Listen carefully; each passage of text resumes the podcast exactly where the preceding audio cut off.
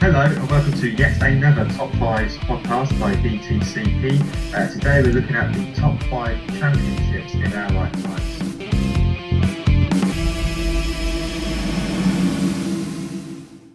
Hello and welcome to another top five. As you heard, uh, we are looking at top five seasons that we have been witness to. Um, we feel that's probably the best best idea to go on, as we've seen all the action from these these years that we've picked, um, and we've we've ranked them. We've put them into a top five, looking for the most exciting and the one that had the most anticipation throughout the championship or right at the end.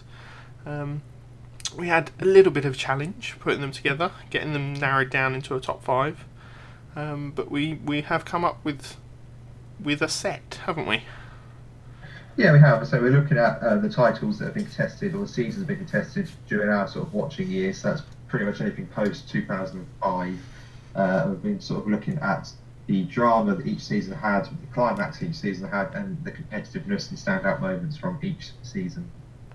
Yeah, so um, most of these seasons have been fairly recent, actually, since 2010. There's only one that uh, stands before that. Um, Yeah. But they were all really competitive seasons, as you were saying. Um, I think we should get straight into it with number five. Yeah, well, number five was the edition you particularly wanted in. Uh, we did have a chat, as you mentioned, uh, prior to the pod to pick a, a conclusive top five, this was a, a one you, you wanted in, and it's 2016 at number five. Yeah, so Gordon Shedden took the tri- title in 2016. He retained it from 2015 season, uh, his third title in the British Touring Cars. Um, so this this season was uh, unprecedented for the times. We had 12 different drivers take wins throughout the season, something that had never been achieved before up to that point. An unprecedented eight drivers were still in the title fight going into the final weekend at Brands GP. Um, Tordoff, a fairly newcomer to the championship, was leading going into the final round at Brands. Um, however, incidents and race finishes throughout that weekend, people gradually dropped out, and um, different drivers came to the top of the pile. Um, so the first two, well, first of all, Turkington took pole position. He was in the title fight, and he won the first two races of the weekend, doing everything that he could. Uh, obviously, he was in the Subaru Levorg at the time, which was, for that season was a really competitive car. Plato was up there as well. not the reason I'm laughing. That's not the reason I'm laughing.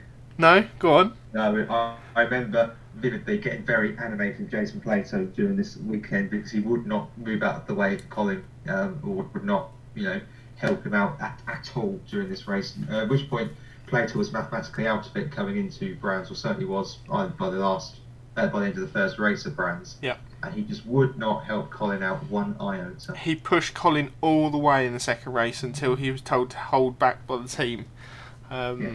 which meant that Colin went on and took second victory of the weekend. Now, in that second race, crucially, Matt Neal had contact with Sutton coming up to uh, coming out of Druids, uh, put him spearing into the wall in a fairly forceful accident as well. Not too much damage on the car, but it actually um, gave Matt Neal a mild case of concussion, uh, which meant that he couldn't take part in race three. Now, at the time, Matt Neal and Shedden, obviously, Team Halfords teammates, you want your teammate around you to help you in any way possible that you can to try and push for the title. And Shedden didn't have that support. And that's in his three titles, that's probably the only time that he hasn't had the support when he's needed it most. Um, and so, yeah, he couldn't take part in race three, which meant that Shedden had to do it on his own. He was starting behind Tordoff. Going into the final race, Tordoff had a two point lead, um, meaning that he really just needed to finish ahead of Shedden. Um, Tordoff was running in the 1 Series BMW, BMW, which we know was a mighty quick car.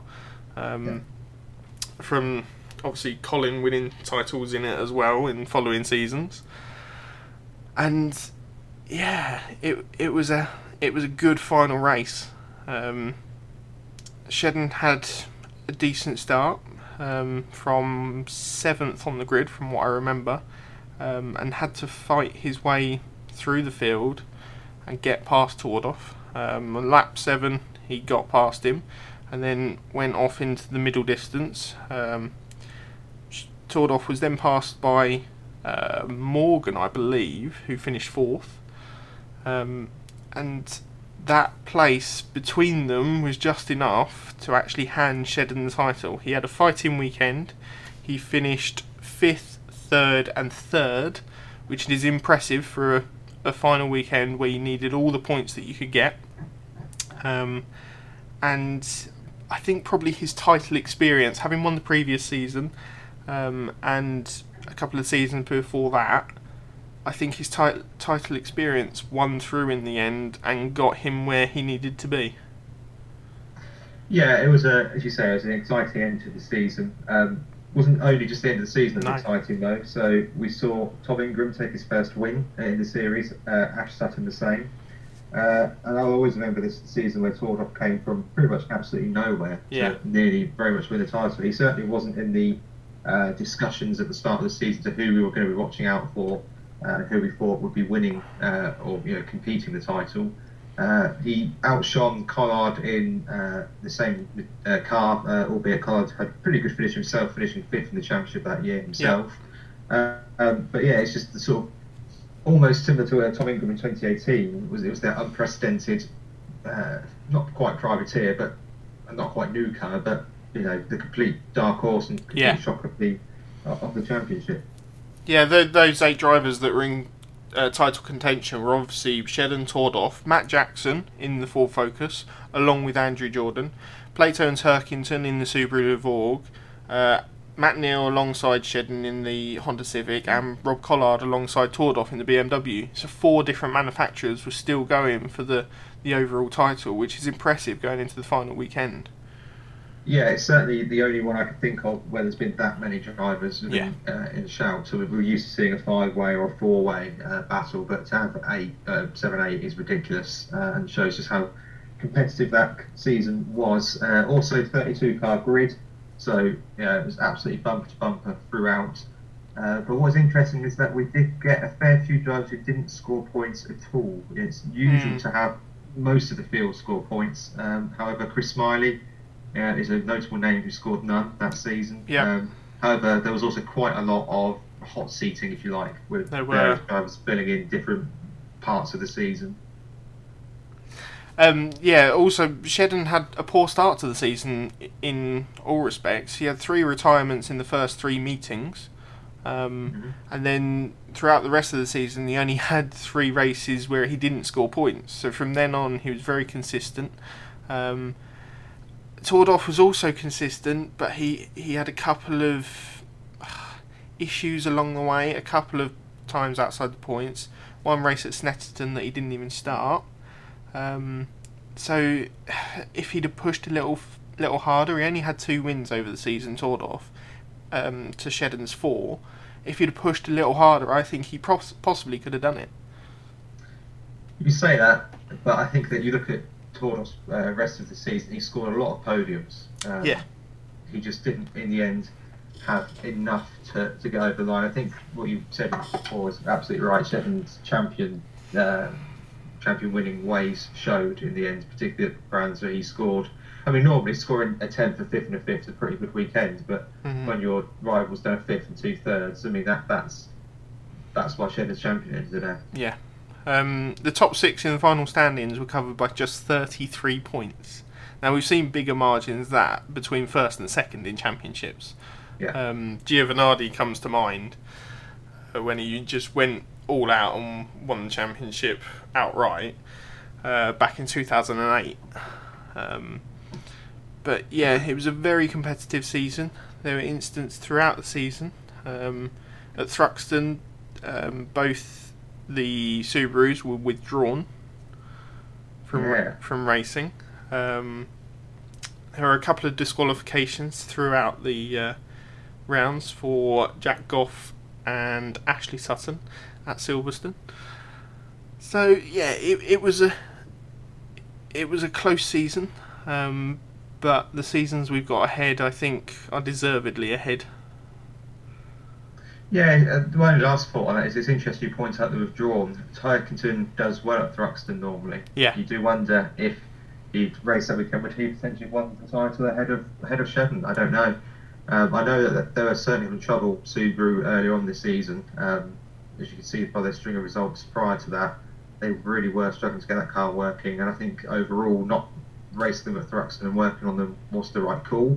I mean, Plato came back at Oulton Park to take a treble podium, and Turkington took a first, a second, and a seventh. So whatever they did worked. Yeah, interesting, I've not seen a car withdraw, you know, a whole weekend so early in the season, no, no, nor have I. and then come back. They they really had to work on that Subaru. They understood that they had issues. You can see from Plato's results, he got uh, one point scoring finish in the first six races, and you knew something was up because um, Turkington only had two point scoring in the first six races. So And two retirements. yeah, and something was the issue. They've gone away, they've worked on it, and they've come back fighting as well. Uh, because that Yeah. Subaru was very quick in the second half of the season. Yeah, just picking up there. Plato had a run of five straight podiums. That's pretty impressive. Yeah. And then a run of four later in the season. Yeah, yeah, yeah. Yeah. That's pretty impressive. Pretty impressive. Well, moving on to fourth place in our list now. Um, we're going back a few years from 2016 to 2013. Um, Andrew Jordan was champion in 2013 in his beautiful livery, I must add, uh, Honda Civic. Do you not like Yeah. it? No, not for me. Oh, okay. Not for me. Not for me. Fair enough. Um, he took the title by seven points, his first British Touring Car title. Um, and something that really sang through in that season for me was his consistency. His mega consistency.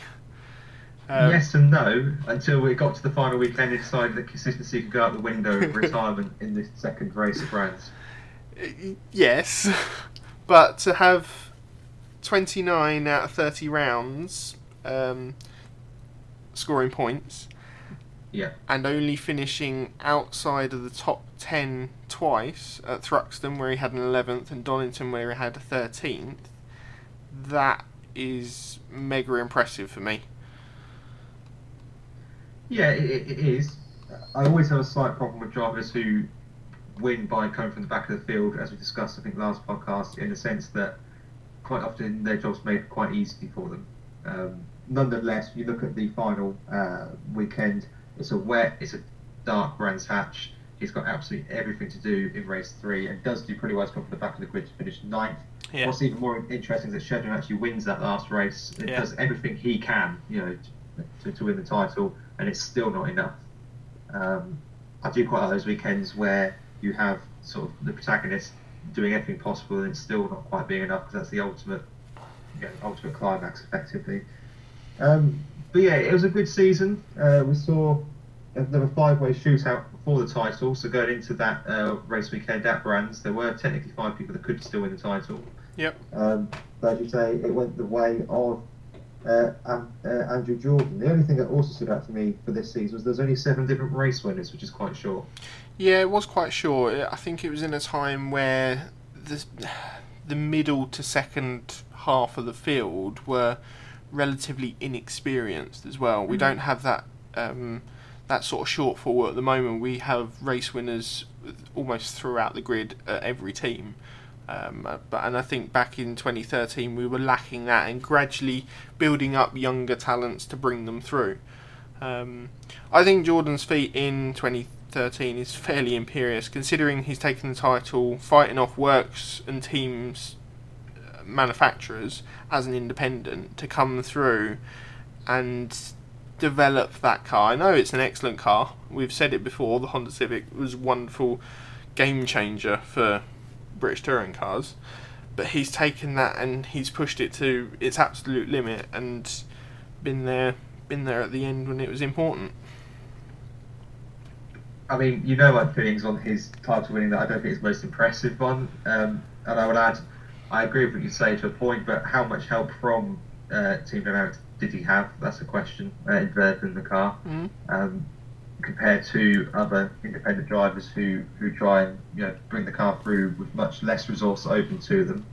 Um, the other thing that stuck out for me from this season as well was that this really was the era of hot seating and changing drivers, which has some uh, merits because you're giving a lot of people a taste of the series and trying to uh, bring through talent. But you actually look at uh, the amount of drivers that did hot seat and where they, where are they actually now? And looking through the list, Oh, there there are none, some none of them have come through. there are some random names in there. I mean, you've still got drivers in there like Mike Bushell. You got Andy Neate raced. Um, obviously, Aiden Moffat down there scoring only three points. Uh, Howard Fuller obviously had the test for Team Hard earlier this season because of uh, Bushell's problems over the winter. But Drake Hill in there, who is now a uh, you know, mainstay in the series. yep, Uh, But you, you take Hill and Moffat out of the equation, and I would leave Bushell in because he's still not done a full season. yep. There's a lot of chopping and changing uh, in there, and I'm quite glad that There's those a rules were brought in to try and minimise that by giving them maximum balance, etc., etc., to try and encourage teams to stick with a driver for a full year. I mean, there are merits to it if you do bring people through, but you look at that list of names, who's actually come through out of it's a good 10 of names there. there are a lot of drivers there that have done maybe one or two race weekends as well, Mm. um, and not had quite full enough funding to push on through either the rest of the season, or um, obviously somewhere just stepping in for other drivers. It something surprising for me. Um, Plato very competitive that season in the MG. Took the most wins, and weirdly, all of Plato's wins were double headers at the start of weekends. So he took eight Yeah. eight wins, including the final weekend, um, where the two challengers, Shed and Plato, took all three wins between them, trying to catch Andrew Jordan as much as possible. Um, but yeah, it was, as you said, thrown wide open going into that final race um, because of Jordan's only retirement. That coincidentally came with contact with Matt Neal. Just, just putting that out there. Um, interestingly, going into that final race, Jordan needed to finish potentially eighth, uh, depending on the other results, and having to come from the back of the grid. And as you say, he finished ninth.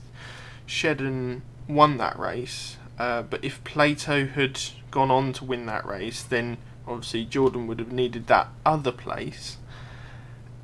It was a struggle, but it showed that he had the grit and determination when he needed it to push himself through the field.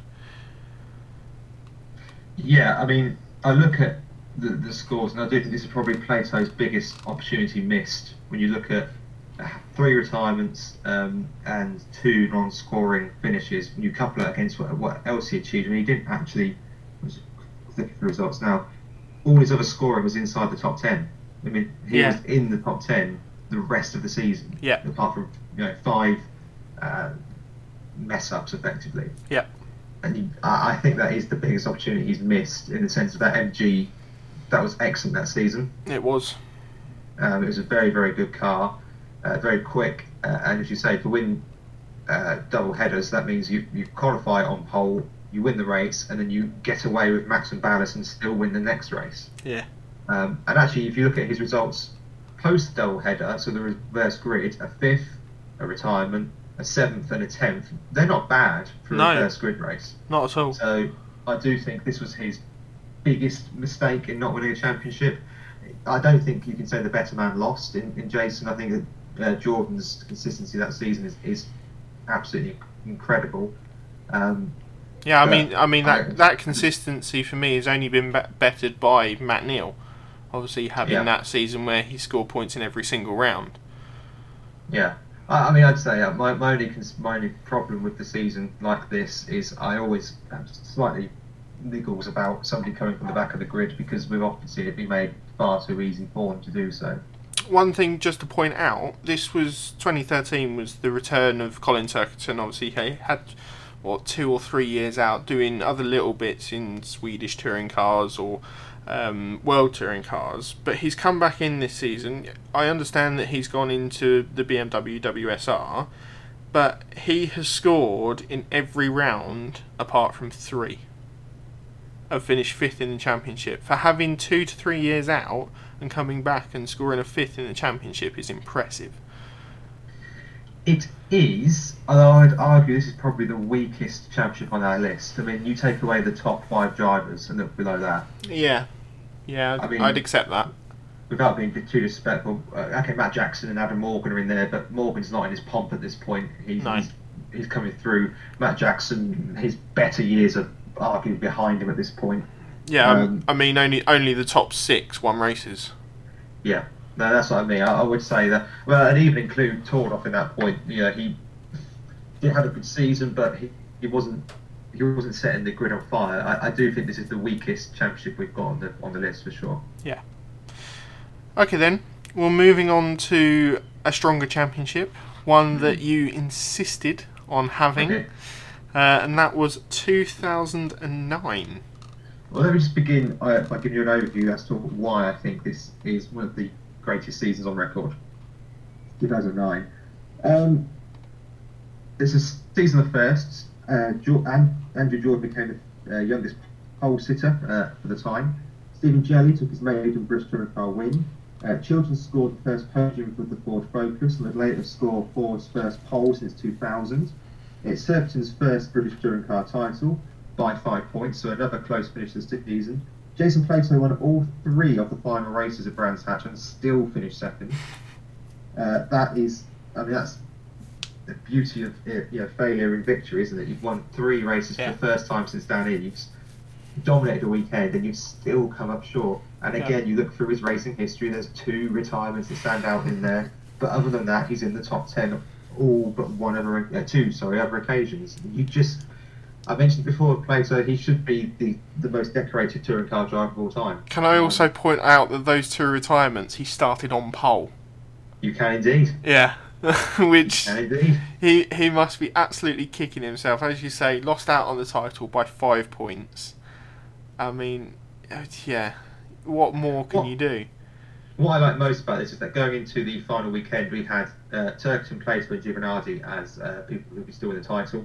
Um, Yep. And what I think, why I like this season so much is because those three raced at the front. You know, there was no coming from the back or anything. Like. These Oh, yeah. three were at the front. You know, Turkington got eighth, a third, a second, three first for Plato, a third, a second, and a fourth for Giovanardi. These guys were absolutely fighting each other at the front of the of the pack. And what I like even more about that is that at no point did anything become dirty. You know, Giovanardi had a couple of chances to pump Turpin off. Um, Turpin was struggling in one of the races with his own car. Yeah. Had a few issues in there. Giovanardi could have punted him off and made it look, you know, not accidental as such, but convenient, shall we say. But they didn't. You know, they, they all raced incredibly uh, cleanly. Turton even got a little bit unboring and got a bit dirty to get past Matt Neal uh, on occasion as well. Um, Well, you, sometimes you've just got to give Matt Neal as good, good as he gives, really. Ah, absolutely, absolutely. But I think, I say, for me, it's the respect of the front three that they fought this out in, the, in what I'd like to consider being the proper manner. You know, they, they gave each other respect, and in the end, Turkington won it. If you're going to take a you know a eighth, a third, and a second, that's a pretty good way to finish up the season. So something which astounds me with this season is the gap between Giovanardi in third and Matt Neal in fourth. Yes. So Giovanardi finished the season with 266 points. Matt Neal back on 170. It just shows how far ahead those top three drivers were. They were cla- class apart from anyone in that season, and oh, absolutely. they were driving all saloon cars: Yes. the Lacetti, Yes, the were. Vectra, and the BMW 3 Series. Yeah, yeah, they were. Um, and that was sort of the first time we've seen the you know the Civics or the hatchback not do particularly well. We had obviously Matt Yeah. Jackson not scoring, uh, sorry Matt Neal not scoring particularly well. Um, but you also look down the rest of the field. I know Sheffield didn't race the full season, but he only scored 34 points in the uh, races he raced. Yeah. Um, I do accept that my criticism of the season before of not being particularly competitive. You can argue that here as well. I do accept that.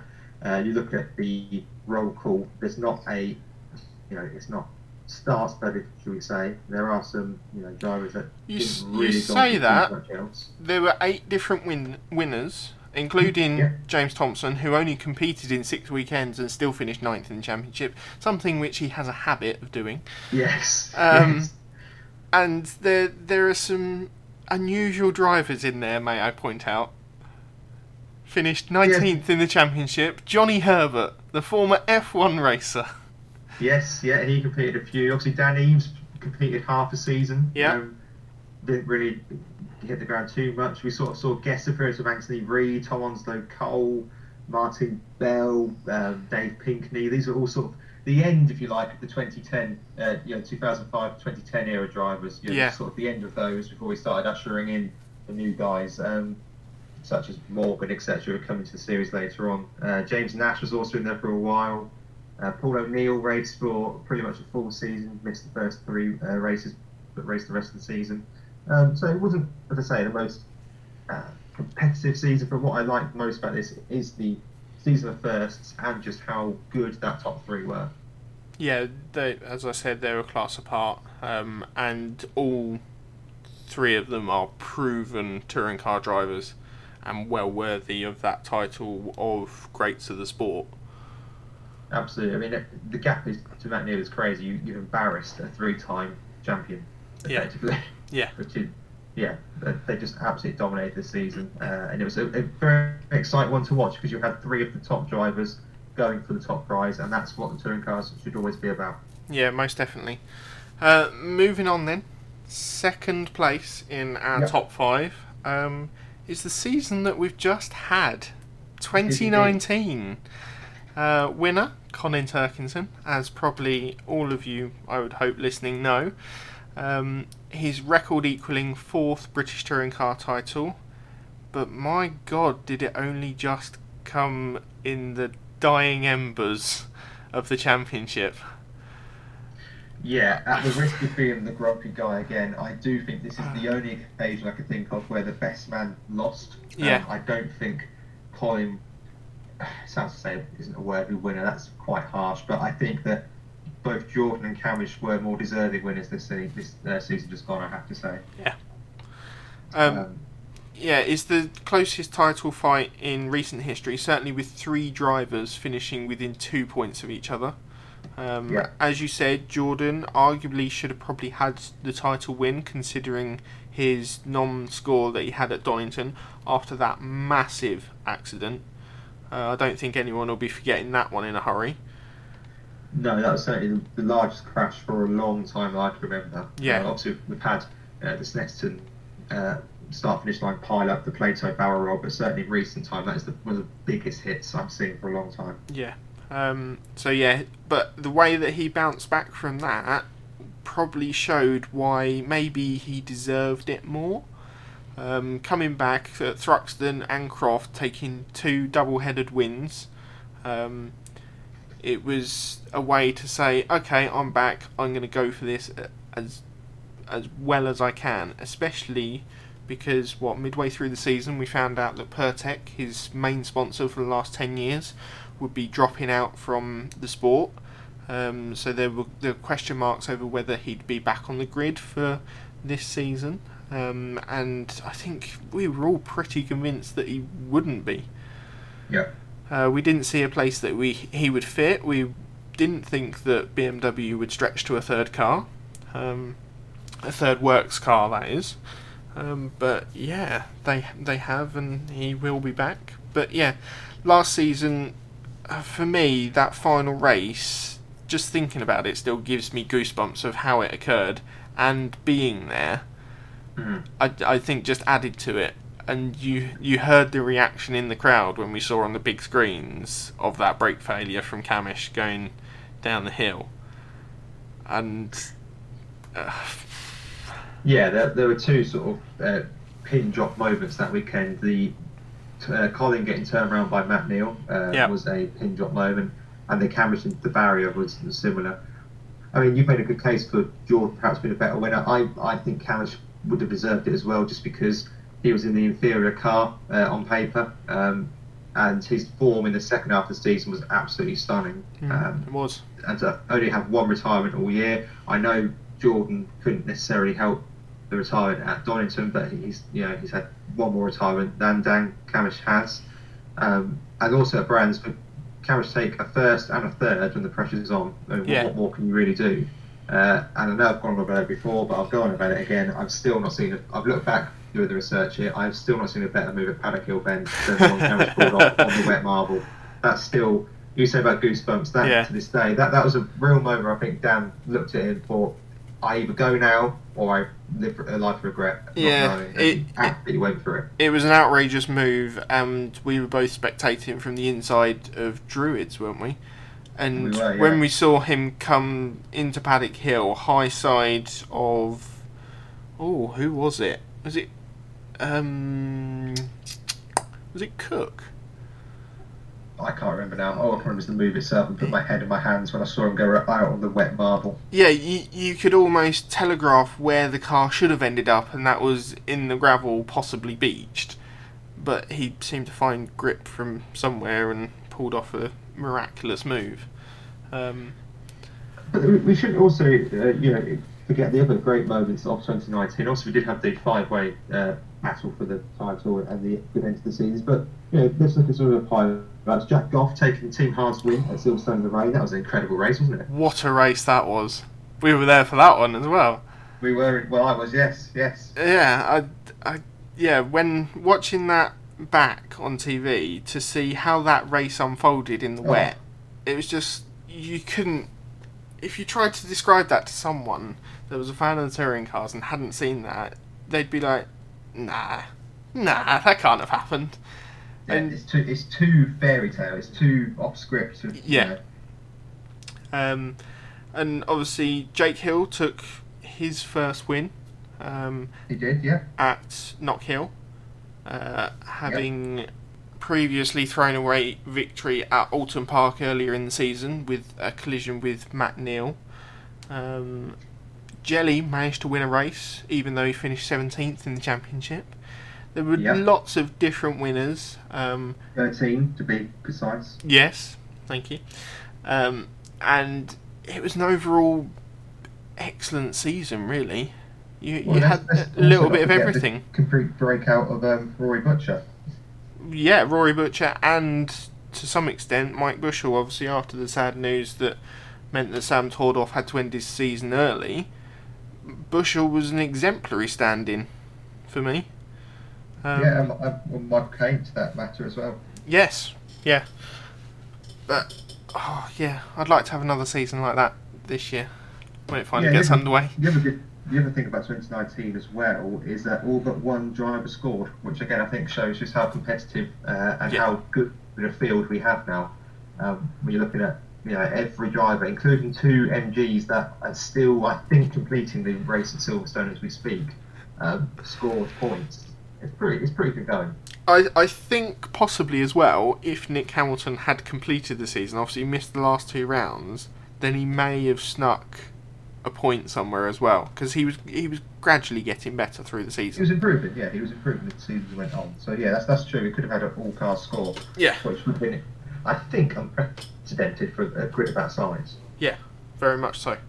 Yeah, thirty-two different drivers. Yeah. well, that's five to two. I bet you're all wondering who came out at number one. Would you like to announce it, mate? Number one was the season which saw 17 different drivers win a race. That's 17 half the field. Uh, it also saw six drivers win their first race. And talking of race wins, we also saw Jason Plato fail to win a race for the first time since 1997. We are talking about 2018. God, that makes him sound old, doesn't it?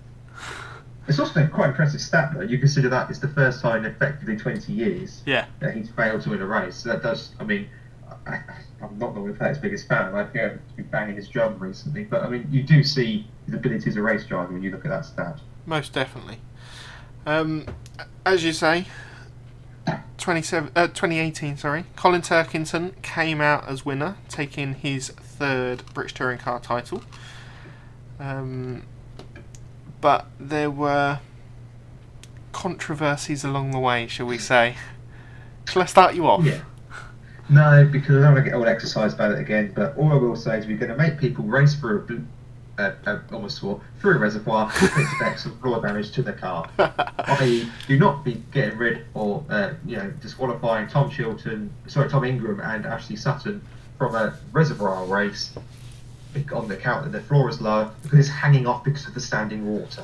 Uh, yes, that would be the race at Knockhill, um, which promoted Colin Turkington up to fourth from sixth, and How probably. convenient. I, I was going to say the points difference that he won the title by was uh, twelve. Am I correct? Yes, twelve. You are, yeah. Um, and yeah, you may you may question what that may have turned into at the end of the season, considering reverse grids and such like. Although I will just say a big shout out to Ash Sutton for that because he went from the back of the grid to eighth, which is absolutely incredible in the Subaru particularly. Yeah, yeah. It, although I think Knockhill probably suited the Subaru a little bit more because it was a bit point and squirt. Um, as you say, there was disqualifications at Knockhill through torrential rain. Um, coming into the final weekend, Turkington had a 34 point lead, which I think we all thought was fairly unassailable. Uh, however, both drivers struggled in the first race. I'm talking about Ingram and Turkington, finishing 12th and thir- uh, 12th and 14th. Turkington then went on to not even score in the final two rounds, um, dragging possibly the title back towards Ingram, who finished fourth and fifth. Uh, however, not quite enough to overturn the huge deficit. Uh, finally finishing, as we said, 12 points behind Turkington. Sutton took the most wins, trying to defend his title with six, uh, which was actually equal to com- the combined total of the three drivers that finished ahead of him in the championship, which is astounding. That Very much so. Turkington's gone through the season, won one race, and been so consistent and taken the championship. Um, and it was also the season that we saw the historic double points, double distance race at Snetterton, um, which we Yeah. both attended. Uh, was won by Matt Neal and was in a race, standalone race on its own, an excellent spectacle for me. It was, although that wasn't the greatest spectacle of that weekend. Um, the greatest spectacle of that weekend was Tom Ingram coming from the back of the grid to third in a rain-soaked race two. That was Yeah. one of the best drives I'd ever ever seen. The Ye- speed he had on the rest of the field was unbelievable. Yeah, despite the weather that weekend, it was a very enjoyable weekend. Oh, Um, very much so. I even managed to sneak into the back of um, Ingram's garage, didn't I? You did. Alongside you. did. You did indeed. Flouting the uh, the um, rope system, which you know calls into question any point of roping and indeed social anarchy. But there we go. No, you've just No, got to act act like you're meant to be there, and you'll be fine. Perhaps we can nip to Barnard Castle next week together. Ha ha ha ha. Oh dear. Anyway, back to the motorsport. Yes. Uh, yeah, 2018. It's a season that had had it all. I mean, 11 drivers finished with more than 200 points. Yeah. which is astonishing. Uh, Yeah. As you say, because 17 different winners, points scored all the way across the board, uh, even down to Rob Collard, who only completed half the season, uh, even scoring a victory. And yeah, blimey, I didn't even, I didn't even remember that Daniel Lloyd won a race. He did. Yes, he did. I mean, that, I think that's that's the thing for me about this season. Yeah. It surprised everywhere you look. Whether it's Tom Ingram coming from absolutely nowhere to challenge for a championship, again, similar to the uh, Tordoff we discussed earlier. Nobody put down Ingram to be a, a championship contender going into this season. Nobody. Um, similar to Tom Chilton, a very consistent driver, but nobody thought he was going to be you know, third in the championship and also within a shout of winning it going into the last, last weekend. Yeah. Do you remember that Yeah. unfortunate weekend that Matt Simpson had as well? Winning the first race at Oulton Park and then not starting the second two because of mechanical issues. Yeah. He, yeah. he could have had an excellent weekend that weekend, um, but unfortunately fell a little short. It's, yeah. I say it, it was just the, the season of surprises. Whether that be uh, Senna Proctor taking a win at Brands Hatch at the start of the season in the Subaru, that was a surprise. Yeah. Um, considering how we, we, yeah, we know we know now about the Subarus. Jack Goff was also very competitive that season as well, just the opening round. Wasn't Uh, wasn't Brands Brands wet though? That Oh, opening was round. soaking, wasn't it? Yeah. We had quite a few wet weekends that that year actually, didn't we? We did, we did. Maybe- say it was just. Maybe Really- that's what made it so exciting. That's what I was about to say. You know, it was so unpredictable throughout. You look at you know who scored points and when. I mean, Rob Austin had a decent season. You know, forget Yeah. he was even in it because it was you know two years ago, and he's sort of the forgotten man at the moment. Yeah, he, Um, he was in the Alfa then, wasn't he? He was. Yeah. he was. He was. Uh, Jack You mentioned Adam Morgan and Josh Cook both having strong seasons as well. Again, a little bit out of nowhere, uh, particularly in Cook's case, I think. Uh, Matt Matt Neal comparatively poor because of the amount, biggest race of the season.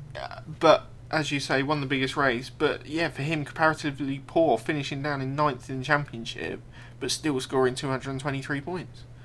It was just ou- outrageously competitive. Uh, well, I think we're going to talk about surprise as well. Jason Plato, to mention him again, 27th in the title, didn't score a top 10 finish. Yeah, Sorry, no, he did. He got a podium. I do apologise. He got a podium. Only one top 10 finish throughout the season. yeah, that's that's mad. I mean, we know there's a lot of politics that is still to come out of the Subaru Plato years partnership, uh, loving, whatever you want to call it. Um, but yeah, that that really was unbelievable to watch how poor, how slow he was in that car. I remember at Snetterton um, that you know Bobby Thompson was uh, quicker than him, uh, as was uh, the Audi. Oh God, what was the salute? Is it S3. Four. S3. Thank you.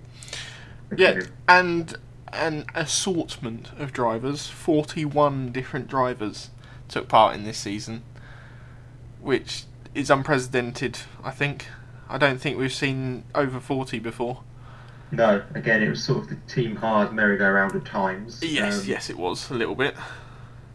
Again, I still have mixed feelings about this because I think I like consistency, um, and I think it's a bit bit much to be changing it that often. But I suppose they'll argue back they try and get as many people experiencing the championship as possible, Yeah. um, and that can only be a good thing. But when you look at some of the names, I mean, are we going to see Glynn Geddie come back to the sport? I I doubt it. Are we going to see? Uh, we might see Pidgley come back. I mean, Hamilton was an interesting one. He also went back to the Clios following this. I think he, that seat came too soon for him. Yes, yeah, Um, definitely. Are we going to see Ant Whorton-Eales back? Probably not. Tom Yeah, Boardman? probably not. Probably not. Well, Tom Tom Boardman used to race absolutely ages ago. It must have been what He did. 15, 15 years ago now. Um, he was part of that SEAT brigade, wasn't he? He was, yeah, he was. All the way back when. Um, but yeah, so I think it's a worthy win winner 2018. Uh, a very exciting, if all not be at the same nail by the conclusion of the season we've seen in other ones. But when you look at the competitiveness of that season uh, and the surprises of that season, I think that if you put the script before somebody how 2018 went, uh, you probably get laughed out for it being too unrealistic and too many twists and turns. Yeah, yeah, most definitely. Um, we'd love to hear what your favourite season is. Um, obviously, some of you out there may be quite a bit older than us and remember seasons before our time uh, that may have been even more competitive. We'd love to hear about them. Um, and if you've got any more ideas about other top fives that we could look into, we'd love to hear your suggestions. Um, but yeah, running back through our top five of British Touring Car Championship seasons. Uh, in fifth, we have 2016 title winner Gordon Shedden. In fourth, we have 2013 title winner Andrew Jordan. Uh, 2009, we have champion Colin Turkington, his first British Touring Car title. Uh, third, we have 2019 Colin Turkington, his fourth British car, Touring Car title. And in 2018, we have Colin Turkington with his third Touring Car title. So just harking back to a point that you made last week, he seems to have won the the, mo- the more exciting seasons. Just pointing that out. Yeah. Yes, but is that because everyone else has been more exciting and his style's won out? Oh, I, I stand by my, my, my gripes about it that, you know, it works. It absolutely works. It's 1 0 to the Arsenal. It works very well. yeah.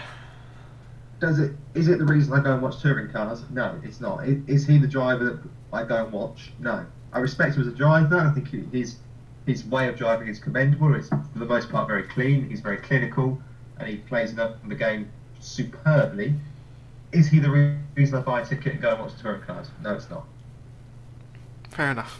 we we will hopefully look forward to more excitement this season uh, when it finally Yeah. gets underway. All hoping on the first and second of August. Um, yeah, we hope that you've hope that you've enjoyed this. Um, oh, next week, what are we doing next week, say- sir? If I could first just reiterate a point you made, please do give us your suggestions for top five Yeah. because we are getting painfully low on the list now. Uh, it will getting to the point where we're doing top five grades of uh, blades of grass found at UK events. So you know, please do get in contact with, with any suggestions. Uh, next week we're looking at top five international drivers. So these are the drivers who do not come from the United Kingdom who have competed in the British Touring Car Series. Uh, and we're ranking those in their uh, best best international drivers. I already have my list and probably my top five ordered. Uh, I think there'll be a lot of agreement on this, just for the basis that there hasn't been a great deal of uh, international drivers. There's been even less successful international drivers. Yes. Um, so yeah, I look forward to bringing that to you next week. We do have some other news before we go. yes.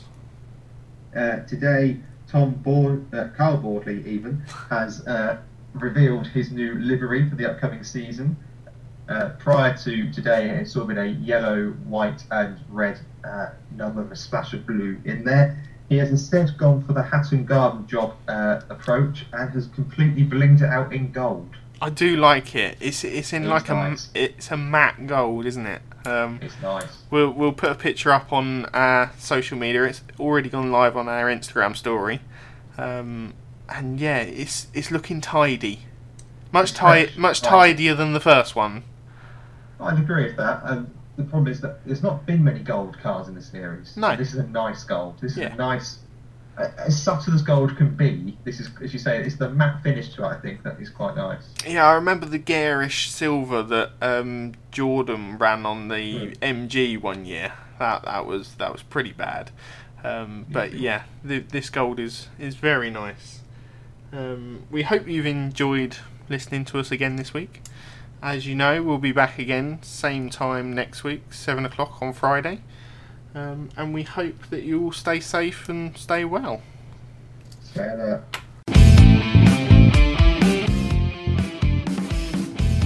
Remember to subscribe, follow, and also share our podcast for more touring car updates. You can also find us on Instagram, Twitter, and Facebook by just searching for BTCP, British Touring Car Podcast, and you can also contact us there or on our email at btccpod at gmail.com.